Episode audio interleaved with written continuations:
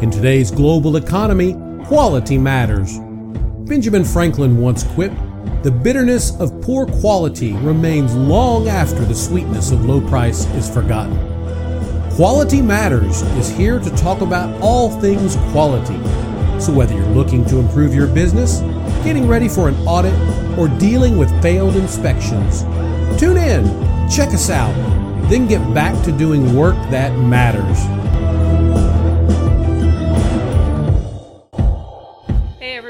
Welcome back to Quality Matters. I'm Darcy. I'm Kyle. I feel like it's been a while since we've been at the table together. It has. We did three shows from OTC, and I, I think we actually missed a week in there. Yeah, or maybe we were just late. I don't know. Yeah, so it's been at, at least a month since we've been on mic like this. Yeah.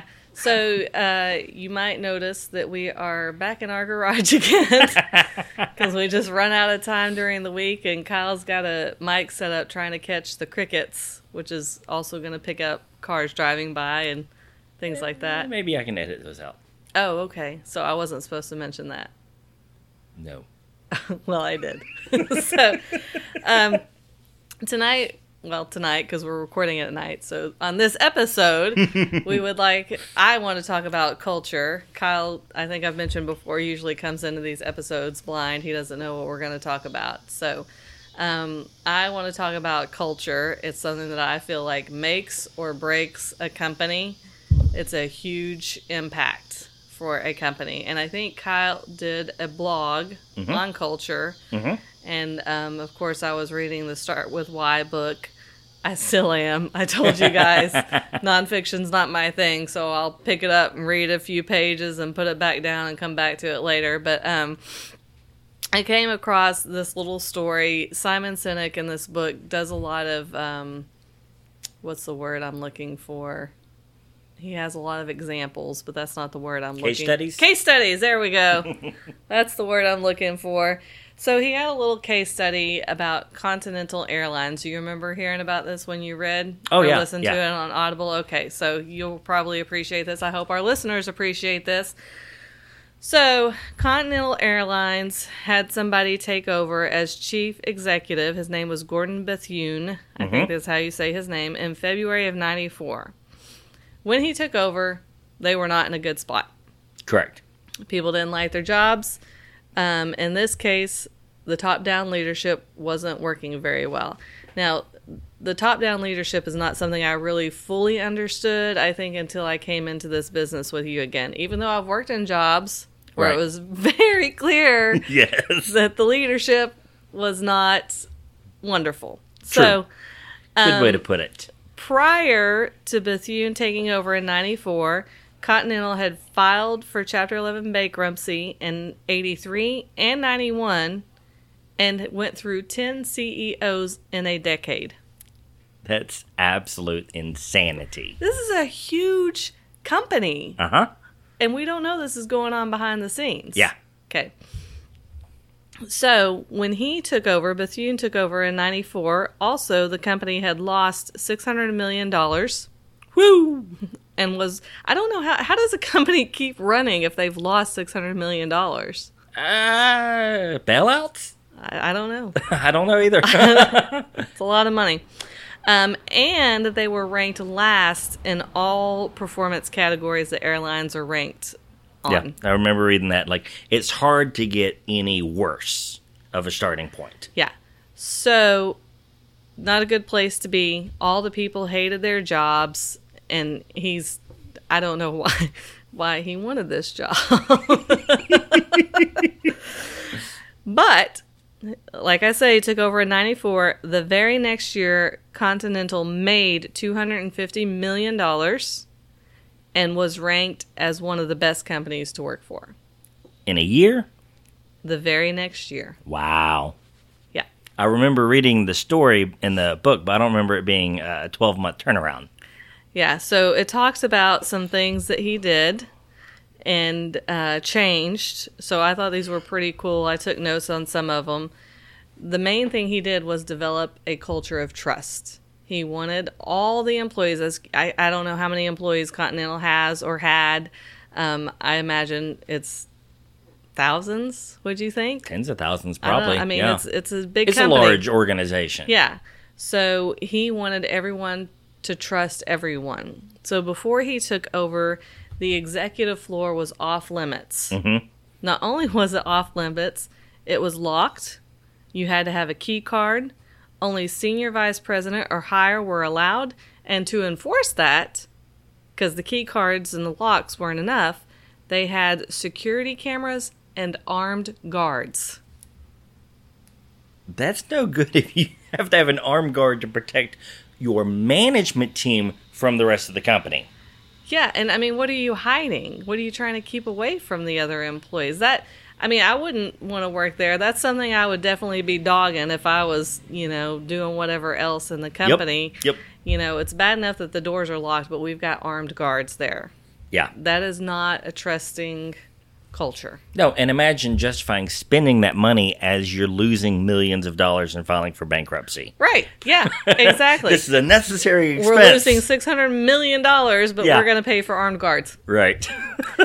Um, so of course, when Bethune came, there was no more security, open door policy. Everybody was allowed on whatever floor, and not only that, Bethune himself was seen doing jobs throughout the different positions in the airport. Yeah. He was known to go sling bags with the bag slingers. I'm sure Yeah. there's a more professional term for them.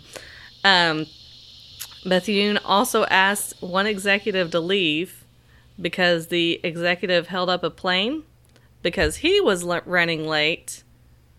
So he held the plane yeah. that all the passengers were on. Yeah. And Bethune said, I don't have time for this. You're not better than our customers. Yep. Um, and then he went ahead and asked 39 more executives to leave for similar reasons. So there were 60 top executives, and he asked 40 to leave. Wow. Yep. He said you were either part of the team or you were for yourself. And if you were for yourself, he didn't have room for you. I like putting it that way. It's not that either you're for us or against us. It's either you're for the team or you're for yourself. Right. I like that. So, um, another big issue was keeping the plane clean. And I assume that would be the flight attendants' jobs to keep the plane clean. I would too. um, and they weren't too excited. At, you know, I'm sure just the whole previous culture and lots of complaining happens in that kind of previous culture. Um, so he put it to the employees this way. He said, "Look, this is your office. Don't keep it clean for the customers. Keep it clean for yourself. That's a good point. Do you want to come to your office every day and have it be trashed, Very good point. or would you keep your own office clean?" Yeah. So, um, you know, they were on it for many hours a day, the flight attendants. Mhm. So they he encouraged them to keep it clean for themselves, Yeah. which in turn obviously keeps it clean for the passengers. Um, before he took over, they had the lowest on-time rating for compared to 10 of the largest airlines. Woo. Yep. Well, I imagine that is a key metric for an airline because what would make you mad more than your plane being late? Well, yeah, especially if you have a connecting flight Oh, yeah. or something like that. And, Oh. you know, Yeah, that could cause all sorts of I'm sure a lot of people problems. are depending on their planes being on time. yeah. So he decided that to help with that, that every month that Continental was in the top 5% for being on time, every employee, every employee Mm-hmm. gets $65 extra a month. Hmm. Not just the flight attendants for the planes that did the best. Yep. Not just the pilots, not just anybody. Every employee in Continental got an extra $65 a month. It doesn't sound like very much, but that cost Continental $2.5 million every month they were on time to pay every employee $65 a month. Yeah. However, not being on time cost them $5 million. Ah, so that's where the 65 came from. But you know, I where I used to used to work, we had a, a safety bonus that that used to get sent out. And there were a number of things that went into the safety bonus, but it's never much. I mean, we're talking about like at most, you know, 100 bucks on a paycheck. But, you know, for a period of time where it was getting paid out consistently, man, guys would fight for that $100 because For some folks, hundred dollars is a heck of a lot. That means you Yeah, to take your wife out for the weekend. That means all sorts of other cool stuff. Mm-hmm. And for a lot of other folks, it's a trophy. You know, it, it's that it's that prize. Mm-hmm. and people will fight and die for pride. Yeah, and think about like if you really need that sixty-five dollars extra a month, you're really going to encourage your coworkers Yeah. to help, or you're just going to get it done yourself. You're going to make sure it's done. Yeah. and that's all there is to it. So he said no more days of only the executives enjoying payouts and bonuses.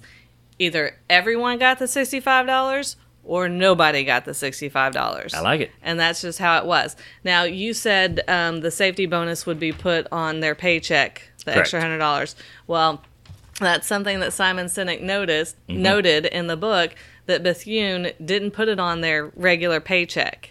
He sent a set. Of course, this is before the days of um, Probably direct deposit. direct so deposit is what yeah. I'm looking for. Um, so he sent it on a separate check. I love it.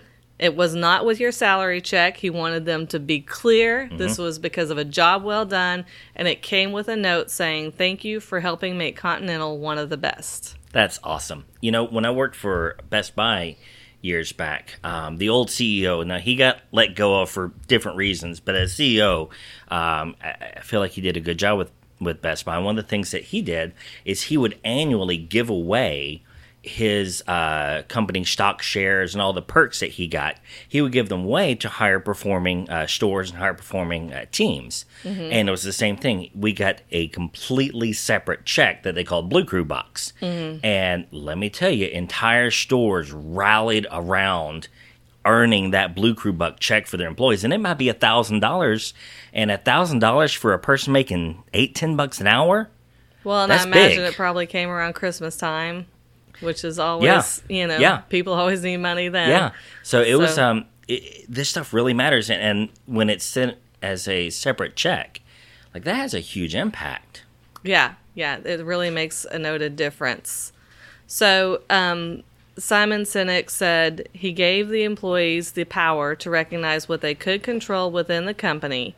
Everyone had to work together for that on time rate, building a team and building trust.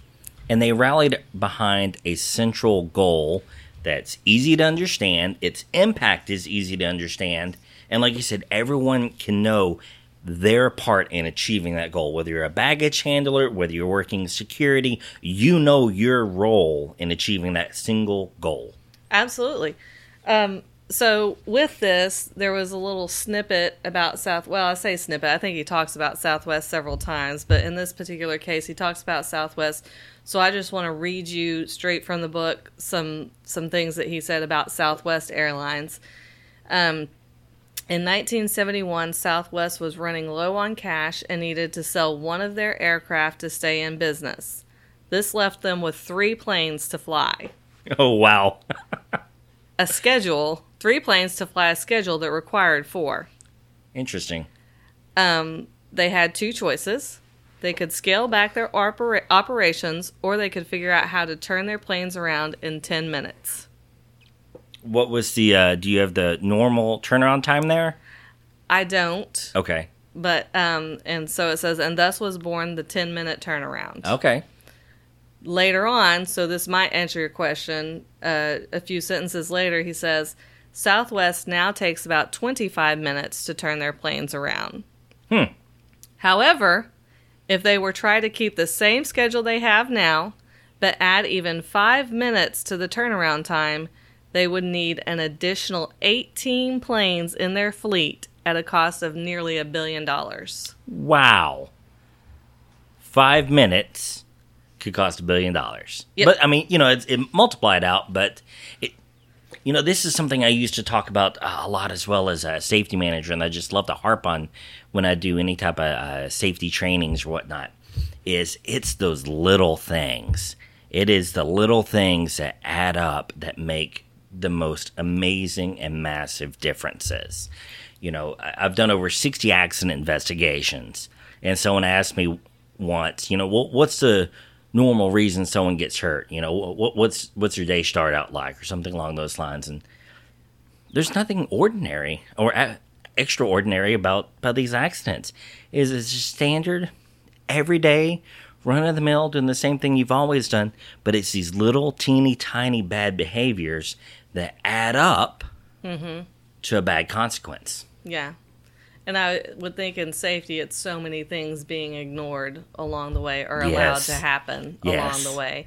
And probably the same thing with airlines. I you Know, agree. you talk about turnaround time, it's so many little things that have added up. And, you know, five minutes isn't a lot of time, It's but not. to an airline, it is. Yeah. Well, yeah.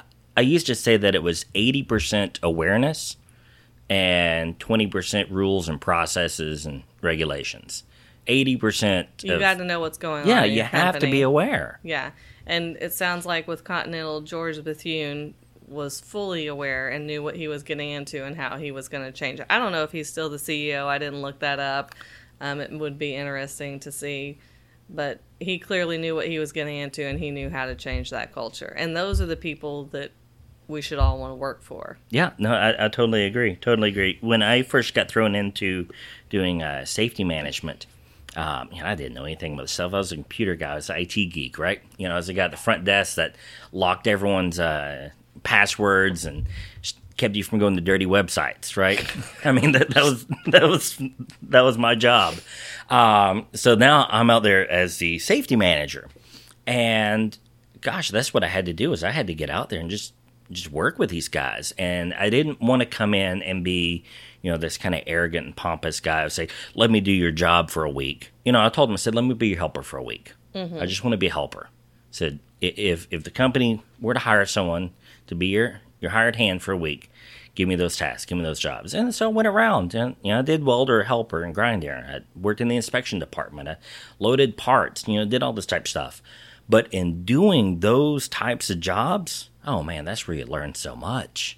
And that's what employees appreciate. They won't don't want somebody coming and telling them how to do their job. And I go back to the episode we did where we talked about Orkin. That one obviously really made an impression on me because I think I've mentioned them a couple of times. But I mean, they that's what they did. They hired guys to be on the safety team Yeah. or whatever Yeah. it was, um, or the ISO team, Yeah, was- and um, that had been in the field for 20 years or so Exactly. each. And they came in, they said, Look, we know your job. We know this. Mm-hmm. We're going to help you get the two together. And they didn't hire outside guys to come. That, you know, I think as a teacher, that's one of the most frustrating things. We have people, I I can't say we anymore. I'm not a teacher, but there are people writing the curriculum, or it used to be, that didn't weren't in the classroom every day Right. And even if you used to be in the classroom things change. So you really got to stay up on those things. So before we close out i want to read this paragraph from simon sinek that talks about culture. I really liked it. He says now consider what a company is. A company is a culture a group of people brought together around a common set of values and beliefs it's not products or services that bind a company together. It's not size and might that make a company strong. It's the culture. The strong sense of beliefs and values that everyone, from the CEO to the receptionist, all share. So the logic follows the goal is not to hire people who simply have a skill set you need. The goal is to hire people who believe what you believe. That's absolutely true. And you find that all over the place in, you know, a variety of ways. And yeah, how many times have you been put on uh, phone with tech support or with customer service? And, you know, as soon as they pick up the phone, you just hear the disgust and the annoyance in their voice. And everyone there is the same way. Whereas in the more exceptional few times, you call and everyone is so helpful in the same way. It's the same culture, but you know, we I guess we're we're not as happy of a people as I, I guess we wish we would be, and so it's easier to replicate those negative behaviors. Absolutely. And I totally agree with you. When I mean, there's been several times, and Kyle can attest to this, that I go into a place, everybody's so happy and da da da, and I'll come home and I'll say, "Oh, I should try working there. That's really awesome." And then I think, "Oh no, I'm not that kind of person. I wouldn't be happy." but clearly, if the culture is happy and positive enough that it impacts somebody and saying, "Hey, maybe I should apply for a job there," then Yeah. you know that that's a good thing. Yeah, well, I'll uh, I'll post the the article because I wrote a, a, blog post about this a while back. I was doing an audit, and there's a guy, you know, working under a suspended load of, you know, more than six thousand pounds, and so I'm talking to him like, dude, you need to get out from under that. We need to do this different way. We could have flipped the load. We could have lowered it to the ground. There's we put could have put on jack stands. There's four or five different solutions, but each solution would have taken about three to five minutes to do, and he had to repeat this process twenty or thirty times. And he just saw it as I have to get the work done. I need to get it done in as little time as possible and that's really the uh, the the cultural values. There is, you know, get it done fast, get it done on time, and I think they actually have that documented somewhere that we want to get it done on time, we want to get it done under cost, and that supersedes any other value. Which is unfortunate. I mean, you look at the airline example, and they clearly time was a, an important factor, but I don't think they were risking anyone's safety for that time. So yeah. that's something you have to consider. Yeah and that i mean that's the problem is you know we live in a culture in the world now mm-hmm. where everything's get it now i want it now i gotta have it now.